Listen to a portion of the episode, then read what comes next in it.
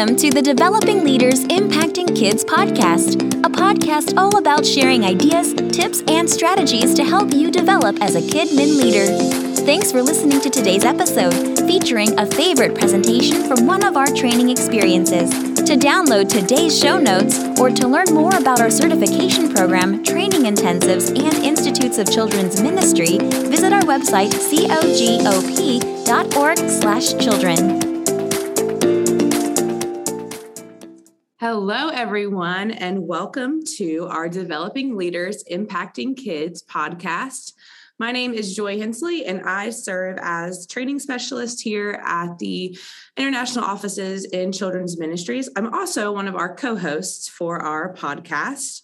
And joining us today is a very special guest that many of you may be familiar with and that you may know, and it is Bishop Duke Stone. I'm going to tell you a little bit about um, Bishop Stone. Um, bishop Stone, along with his wife, Shirlene, serves as the regional bishop for the Magnolia region of the Church of God of Prophecy. The Stones have pastored for 36 years at churches in Tennessee, Florida, and Indiana. Before their pastoral ministry, they served as national evangelists representing the evangelism department of the international offices. He has also served as the state minister of music in Oklahoma. While pastoring in Chattanooga, Tennessee, um, Bishop Stone founded and served as the head of school for Hamilton Heights Christian Academy, a fully accredited high school, for 20 years. The school has enrolled students from the greater Chattanooga area, as well as over 170 students from 30 different nations from North America, South America, Europe, Asia, Australia, and Africa. Bishop Stone has written high school and collegiate literature for the One Accord educational curriculum for over 30 years. He has authored two Bible studies for Spirit Matters curriculum on the life of Moses and the life of Jonah. He holds a Master of Education from the University of Tennessee. And the Stones have three grown children and seven grandchildren. Wow, what an impressive bio. So welcome, welcome, Bishop Stone. We're so honored and pleased to have you. Thank you, Joy. It is a joy to be with you and an honor to be with you in the Children's Ministries Department.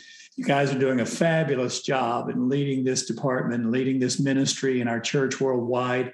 And it is my honor to join you today. And I don't know so much about a fabulous bio. We can write anything. That's hilarious. So, some of our people might not know why we asked you to come, and we'll talk about that in a minute. But this year at ICM, we addressed the spiritual disciplines, and you came and you presented on on one of the disciplines, and we're going to be digging into that. So that is the reason why you are sharing with us today. Um, so thank you again for being here. But before we dig into the questions about the spiritual disciplines, we have a habit on this podcast of beginning by asking our guests just to share a little bit about their call to ministry. So we wanted to ask you if you would share a little bit of your story and how you discovered your calling and how it brought you to where you are today. Sure. Um, I grew up in the Church of God of Prophecy in Oklahoma, and uh, I have two brothers that were pastors in the church. I came late in life. Uh, my brother next to me is nine years older than me, and then the one next to him was nine years older than him. So there's 18 years age difference between that older brother and myself. And then I have uh, three other siblings, even older than that one. So I was very late in life. And having two brothers that were serving in pastoral ministry as I was growing up, I was keenly aware of what was involved in pastoring. I had watched them and observed them. And um, growing up in a church that promoted young people and uh, their calling and God in their life, I had a lot of fabulous men, uh, mentors in my local church who helped uh, direct and guide my um, pursuit for God, first of all, and then uh, in trying to figure out my calling in life. I often joke when we take the ACTs. I grew up in Oklahoma, and on the ACTs, it asks your interests and it asks you what you want to major in in college. And when I look back at mine now, my first uh, interest was oceanography. And the reason why I find that uh, hilarious now is I'd never seen an ocean. I'd never been to the ocean. And the only thing I can guess is back in the day, I walked, I watched a Jacques Cousteau documentary and uh, decided that'd be cool. But my second uh, one was teaching. And uh, I've always had a desire to be involved in uh, leading and directing others and helping them grow in their relationship with Christ and also in understanding the world that He created. So um, it just became a natural pursuit of mine as I evolved in my pursuit for teaching that it also involved ministry of preaching and eventually pastoral work and serving others and ministering to others. Awesome. I love that story. And I can relate. I didn't really ever see the ocean until I was an adult myself. So, um, as I mentioned earlier, at ICM this year, which is our Institute of Children's Ministry, we offered workshops at each session on the spiritual disciplines. And so today we have you here um, specifically to share on the importance of reading and studying the Bible. Now, as we know, usually it's one of the most highlighted spiritual disciplines along with prayer. So we wanted to begin by asking you, do you feel that there is a particular reason why there why there is greater importance placed on this discipline compared to others? Well, I think it's probably one of the easier of the spiritual disciplines to do. I mean, especially now we have such access to the Bible, not only through uh, print, but on our electronic media and so many different versions that makes it available for us. And but I think there's also a biblical perspective behind it as well. And while all the spiritual disciplines are important and they all play a role in our spiritual integrity, um, the scripture says that Jesus was the word made flesh. And, and so as we talk about our spiritual disciplines, sometimes they become an end product within themselves that, that, I study the Bible to study the Bible, or I pray to pray to get God to answer prayers, or uh, fasting for a particular need. And we fail to remember that every spiritual discipline is really designed as a key component in our overall intimacy with Christ. And so I think there is an anointing that comes through the Word of God that um, greatly enhances that intimacy with Christ and our desire to grow in Him and the importance of becoming more like Him. Uh, for the Word to be made flesh, we have to now know that word because we don't walk with Him physically, but it, it provides for us a basis and a foundation so that we can develop our intimacy with Him. I love that. I love that concept of spiritual integrity. Um, as we know, being disciplined it's not very simple in general in life. So, what are some obstacles that people might face when they are trying to become more disciplined spiritually? Well, let me address the, the spiritual integrity too, um, because that goes right along with that. Uh, in the spirit, in the physical world, structural integrity talks about the different components of a uh, building or, or a um, structure and every component has to carry its weight. And the moment that one component is weakened and dampened due to fatigue or stress or whatever it is that's causing that, the weight is then shifted to something else.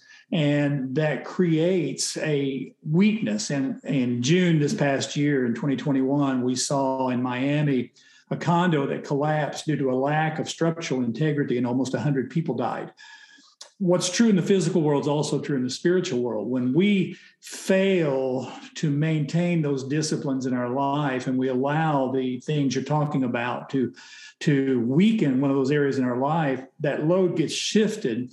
And because that wasn't designed to carry that load, it, it can corrupt us spiritually. And so it's important that we maintain our spiritual integrity. And some of the things I think just as the situation in Miami was caused, they believe now, by a leaking uh, swimming pool that created rust in one of the beams and weakened that beam. There, there are so many things today that can create problems with our discipline. Uh, obviously, the first one is a lack of time. Um, it, it's interesting in the 1960s, and they began to talk about personal computers they said that by the time we reached the turn of the century, most of us would only be working 20 hours a week and we would have more time for leisure. The reality of it is the connectedness of the World Wide Web and, and the medias that we have has created more stress on our time. And uh, time has become a, one of the most valuable commodities that we have. So, certainly, that is one of the issues. Another issue is sometimes when we are reading scriptures, when we're studying scriptures, um, the circumstances and the events of our lives are overwhelming and they captivate our attention. And uh, it's difficult to focus. And, and that's not only true about our Bible reading, that's, you know, when we were in school and uh, we were reading textbooks. If our mind was elsewhere, it was difficult to get anything out of it. So sometimes we're not getting anything out of it. Then you add the component that the scriptures are divinely inspired. They're not just another book. It is the inspired, anointed word of God that requires the anointing of the Holy Spirit for interpretation and for direction and for guidance. I say so. I think when you add the busyness of our schedules, the the complexities of our life, and then also the um, the necessity of this can't be done carnally. This can't be done in the flesh. It has to have a spiritual component to it. I think it makes it very difficult for us sometimes. That's good. Um, I was reading through your handout from ICM, and I noticed one of your talking points was the sufficiency of the word. And so I was a little curious and wanted to know if you could break down that concept for us. Sure, I base that off an, uh, a really interesting uh, Old Testament story. Just a couple of verses when the Bible talks about in 2 Samuel chapter 23 the great men of David, the, the men who led his armies. One of those men was named Eleazar. And in the definition of Eleazar, the Bible tells us in 2 Samuel 23, verse 10, that he was fighting against the Philistines and the entire army of Israel deserted him. And he was left in this valley fighting the Philistines by himself with just his sword. But he conquered them, he defeated them. And in fact, so much so that the army of Israel looked back and they came back to enjoy the spoils of his labor. But with the sword, he was able to completely defeat the Philistines alone. And uh, of course, we'll talk about a little later the, the sword of the Spirit and, and, recognizing the word of God as the sword of the Spirit. But Eleazar recognized that he was very confident in his sword. Um, he had practiced with it hours upon hours. We're told by historians from the first, second, third century in Roman culture that uh, Roman soldiers would practice sometimes seven, eight hours a day with wooden swords that weighed twice as much as their real sword because they wanted to build their muscles. They wanted to become com- uh, comfortable with them. And then, secondly, they wanted to be familiar with them.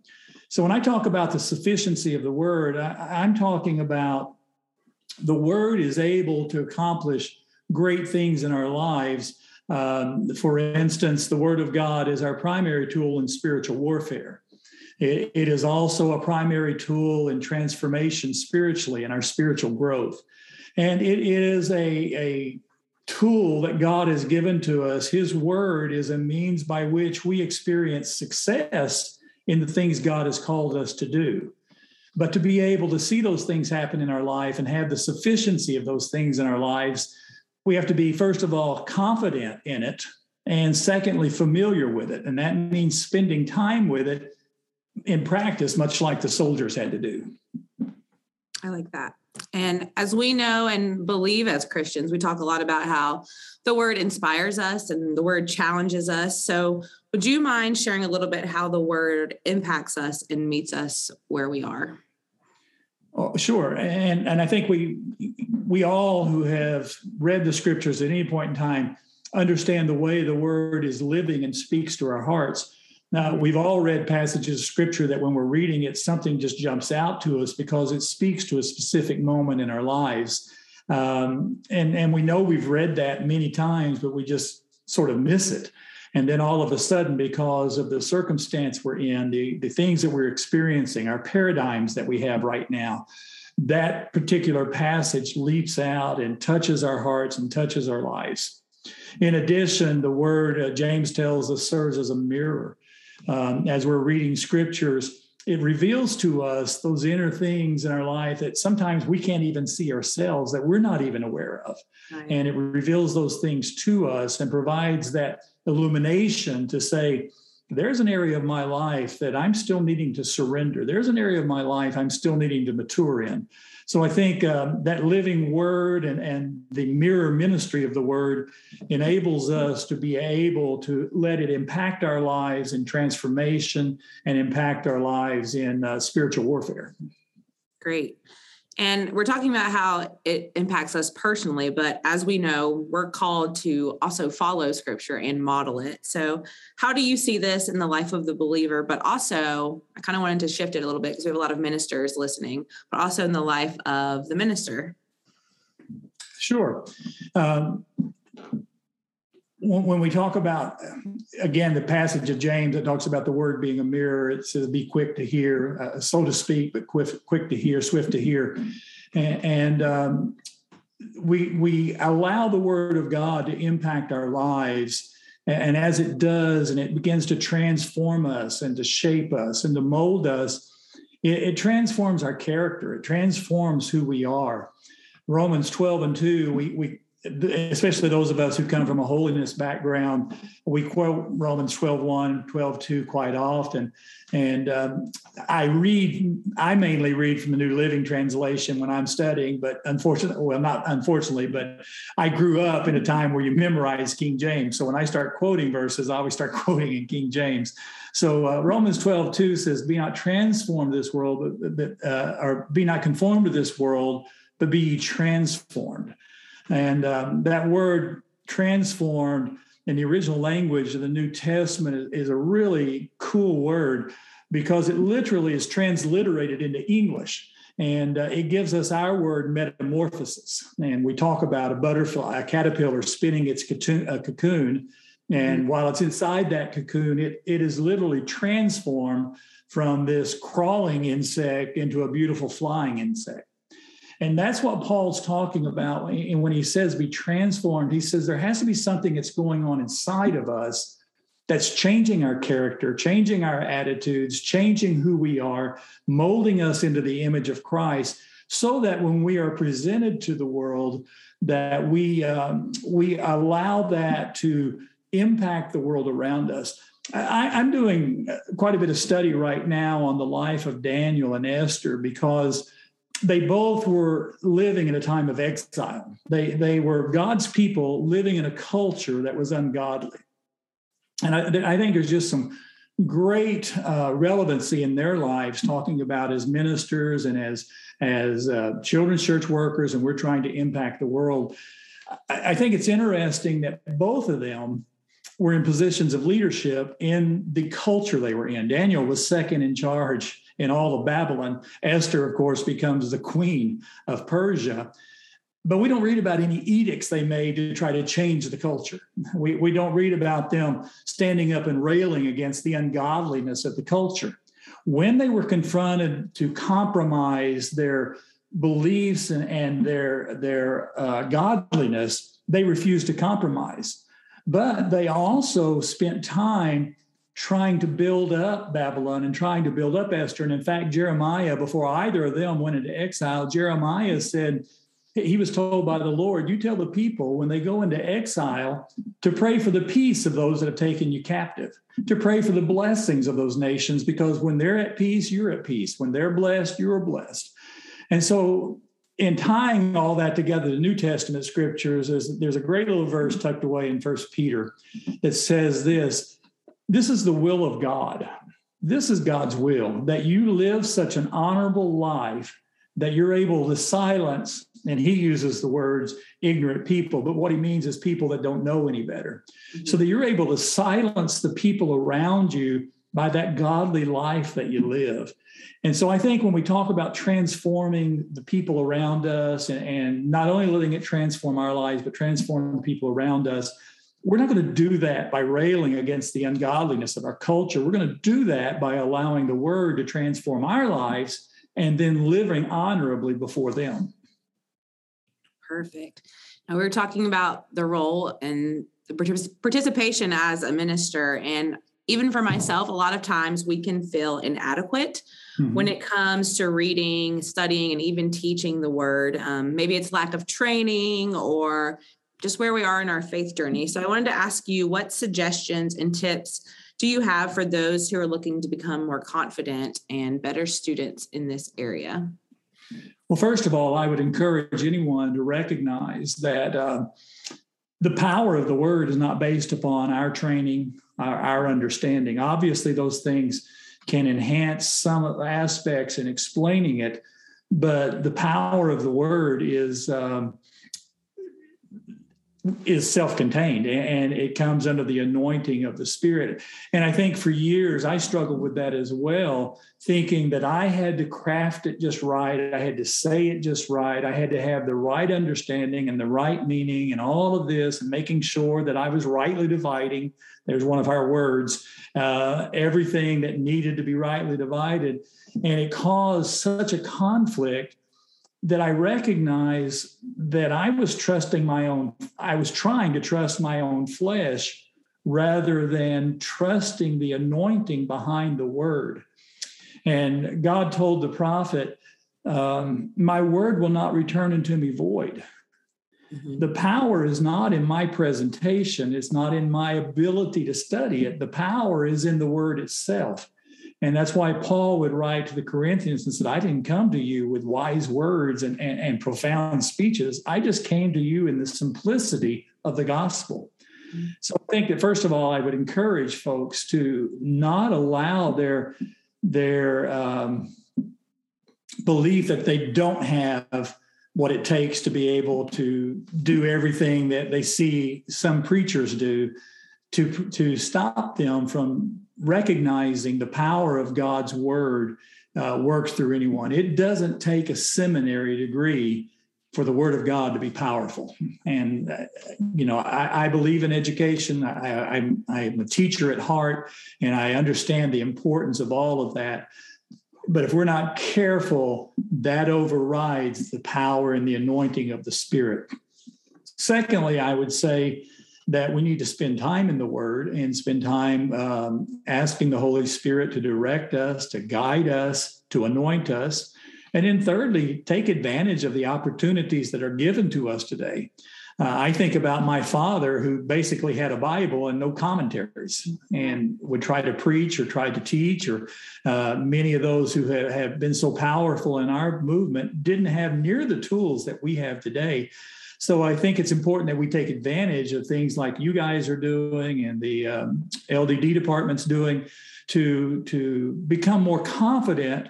Mm-hmm. But I also caution us to make sure that our confidence doesn't replace our understanding that the power is not in our interpretation or our abilities, but it is in the Word of God itself.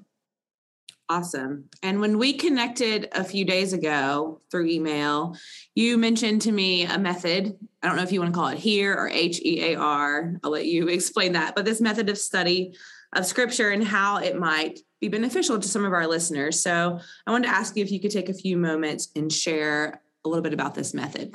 Sure. I came across, there are tons of Bible study methods uh, that are available. I came across this methods a few years ago through the ministry of Robby Gallaty, who pastors Long Hollow Baptist Church. He used to pastor in Chattanooga when I pastored there at Brainerd Baptist Church. But Robby has a great ministry in discipleship and mentoring. And um, I was very um, interested in that and, and, learning how I could better uh, pass on to those around me uh, what God was doing in my life, but also help them to grow and let them share back with me what God was doing in their life. And so I came across this, um, what Robby calls it, he does call it a HEAR journal. It's an acronym. H stands for highlight, E stands for explain, apply, A stands for apply, and R stands for respond. And uh, just to give you a quick example of how I would use that if we're reading Philippians chapter four, where Paul talks about being content, uh, the secret of contentment. He, he said, I, I've, I've had a lot and I've had little, but I've learned in everything to be content. And then he quotes a verse, or he has a verse that we quote all the time. And I'm not saying that we, it's wrong how we quote it, but we don't really quote it in context many times. Paul says, I've learned how to live and be content when I have nothing. I've learned how to be content when I have everything. And then he says in verse 13, here's what, if I was reading that passage, I would highlight I can do all things through Christ, which strengthens me. Mm-hmm. Now, I've, I've seen that verse used in sports. I've seen it used, uh, you know, when students are taking tests. Um, and all the things that we do in life, and, and and certainly it may be applicable in all those areas. We might could debate that, but in the context that Paul was writing, he said, in every situation of my life, whether I'm prospering or whether I am suffering, whether I'm ex- enjoying success or or things are falling apart, I've learned how to be content. So when I get to the E part of that, I want to explain that Paul is using this verse not to say there's nothing I can't do. I, I know that people say you can do anything, but you know I'm six six. I would never be a horse jockey at Churchill Downs for the, the Kentucky Derby because I'm too tall to, to yes. be a. I can quote Philippians 4:13 all I want to, but I'm never going to be a jockey. But when I explain this, my, what is Paul really talking about? The context is I, I, whatever I'm experiencing, I can find contentment through Christ that strengthens me. Now, the next A is how am I going to apply that? Well, that means that when I'm going through the day, when I experience, I'm going to commit myself as I go through the day. When I experience success or when I experience stress, I'm going to pause and say, Lord, I know you are my strength and you are my contentment. And whatever's happening out here doesn't affect what's happening in here. Mm-hmm. And we'll deal with this out here, but here is not shaken by what's going on. And so that's my application for me for the day and then the R is responding. And that's as I read that verse in my morning devotions, I would pray, God, whatever happens today, let my spirit experience the contentment of your presence. And, and the reason why I like this so much, because as I'm reading my my daily Bible plan, that I'm reading, I'm going to highlight something and, and something's going to really stick out to me. And so I can take that verse with me and with this acronym, as I'm going through the day, I can just continue to meditate on it and think about it and let it be applied to my life throughout the entire day. And it's not just something I'm writing in a journal somewhere. Mm-hmm. I love that. So let's transition briefly and let's talk about kids. Now, you're a parent, you're also a grandparent. And so we wanted to know what ideas and suggestions have you seen in your own life, or maybe things that you've heard of that you think could help teach kids the importance of knowing and digging into scripture? Yeah, that's a that that's the million dollar question, isn't it? yes, that's why we're here. well, if you find the answer to that, let me know. um, it's obviously difficult. Um, at least in my experience as a parent, we um, one of the things that we did as our children were younger, we we were very big on, and, and until they got older and began working we were going to have dinner together. And so we had dinner together every day. I know that our schedules today doesn't allow that for everyone. Our schedule was a little bit different. I was a pastor. Charlene was a um, music teacher, part-time music teacher. So she was home and, and I could make my schedule to be home. So I realized that it's different for people that are, uh, they have two vocations in the family. Uh, and, uh, so I know it's difficult, but we made that decision that we were, if we were home, the TV was off, we were sitting at the table and we were going to talk about the day. We were going to, you know, it was our time to kind of laugh and cut up with each other. But the second thing that we did, I, every night that we were home, at least, uh, we had family devotions, uh, not as they were laying in bed, but in the den and um, the TV went off, and we read a passage of scripture. We we always we took a song every year, and we sang song every night. Uh, gave prayer requests. We prayed together, but we just made it a part of who we were. So, in answer to your question, I I'm not a child psychologist. I'm not I'm not a child educator. My my degree is more in in high school and uh, the college level, but um, I think in my years and, and 36 years of pastoring and my years of being a parent and a grandparent, it has to be modeled more than anything that we have to model the we we can't tell our children how important the word is when when first of all we're not doing it. And then secondly if we are doing it we're not doing it in front of them. They need to see us doing it. Absolutely. Those intentional moments yes um, we're getting ready to close out our podcast today, but before we do, I did want to ask if you had any books, podcasts, sermons, resources that you might would like to share with our audience on this subject? And I'm sure you have a wealth of them. Well, I'm a, I'm a, I, I do love to read. I usually have about six books going every day uh, that I'm reading from. I, I have a, a little bit of attention deficit problem. I, it's difficult for me to take a book and start from the beginning and go to the end. I get bored with it quickly. And so I tend to read five or six books at one time in about 10 or 15 minute nuggets each and um, just uh, go through them. But it always begins with my Bible reading plan. I use the Bible app um, created by Life Church, uh, Greg Groeschel's church. Um, I, I read through that year, uh, one of their yearly plans every year. I will occasionally throw in one of their um, weekly plans as well. And that's where I really use my HEAR journal or my HEAR process to uh, whatever speaks to me that day to work through that. Um, I have some devotionals that I use. One, one of the books that I'm using right now that I've just found a wealth of information is by Rick Renner. Um, it's entitled um, Gems from the New Testament. It's, it's volume one and volume two. Renner is a Greek scholar, and they're written kind of as a devotional. They're about five to six minutes long every day. And he just takes a passage of scripture and kind of works through um, the meaning behind the words. Because as we know, uh, sometimes what we say in English and what we're reading in the English the, the the New Testament writers. There were so many in-depth meanings besides what we just see in the Word, and so he breaks those down and kind of gives us insight on that.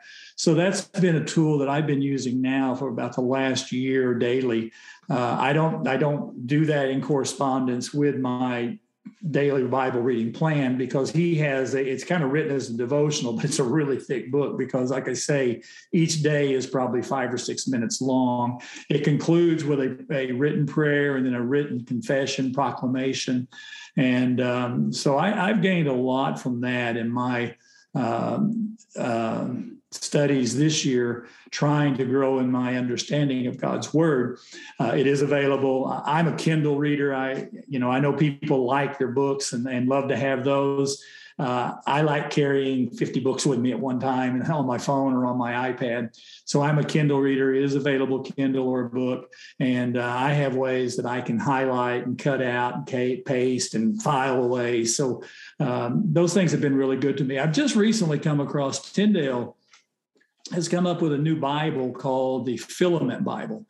And they have created a new app for that. And um, you actually, you're reading from your Bible and you, you open the app. The app is free. Bibles run anywhere from 15 to $40. You open it up, it scans the page, and um, your app opens up to this commentary as you're reading that scripture. And it kind of works you through the commentary and then they have another section where they talk about the people who are involved in all of that, what you're talking about.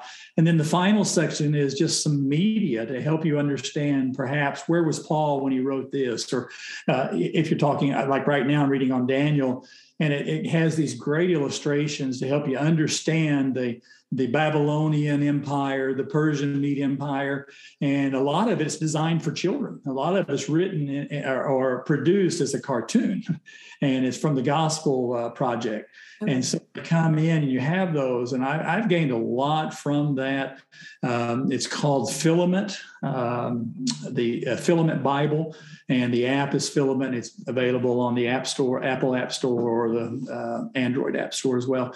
Those are some things I have found that have really been beneficial in helping my Bible study. I love that.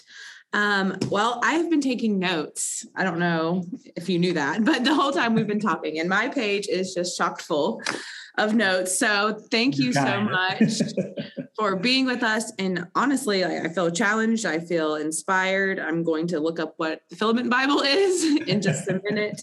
Um, but again, thank you so much for sharing with us and for sharing with our listeners. I do truly believe that this will be something that they can take from and apply to their own personal lives and that's that's our hope. Um, so thank you. Well thank you very much and i want to commend uh, Bishop Sean and uh, you and, and, Leslie and all the folks there in your department. What a fabulous job! Shirlene and I attended ICM this year. It's the first time we've ever been able to go, and uh, I, it was just. Uh, I, I, plan on sending more and more of our people from our region because it was uh, just a, an outstanding event, well produced, but also a wealth of knowledge and spiritual components to help us grow. So I commend you guys. You're doing a fabulous job.